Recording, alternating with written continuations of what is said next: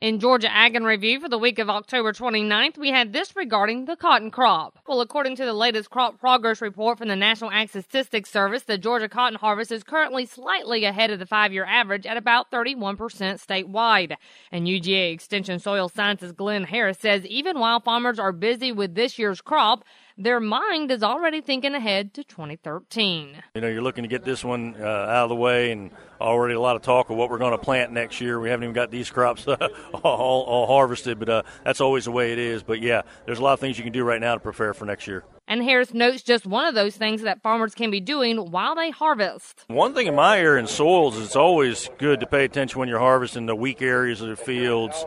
A lot of those could be low pH, low nutrients, low potassium and uh, kind of make a mental note of those. Uh, so when you get your soil samples back this this winter, you, you kind of match them up to what you saw in the field.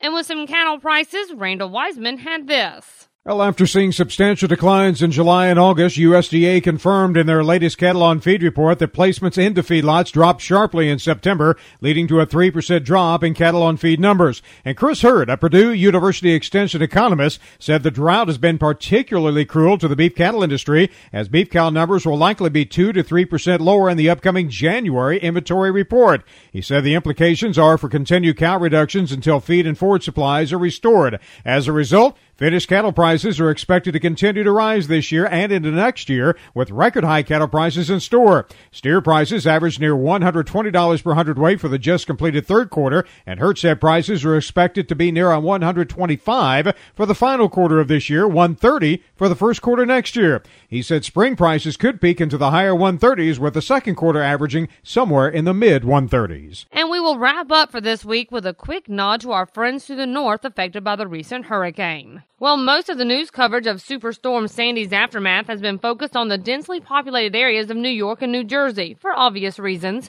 But Pennsylvania dairy farmer Dave Williams says the devastating storm has made its mark on rural areas as well. Farmers are probably the most ingenious people on the earth but still in all, Mother Nature is a little stronger than all of us. And Williams says he's seen that strength firsthand. A lot of roofs tore off, I even seen one silo that came down. In fact, structural damage from the storm is one of the main concerns. You got to remember here in Pennsylvania, there's a great deal of post beam barns, and some of them have completely collapsed. Another challenge facing farmers and ranchers is the lack of power. Once they run out of power, many times the wells in the smaller operations they can't get water to their livestock, so they have to carry it. And in the poultry industry, when you lose power, many times the chickens will become excited and they might actually all get in a corner and smother each other. However, despite all the devastation, Williams says people have really come together. You know, when bad things like that happen in America, people seem to come together and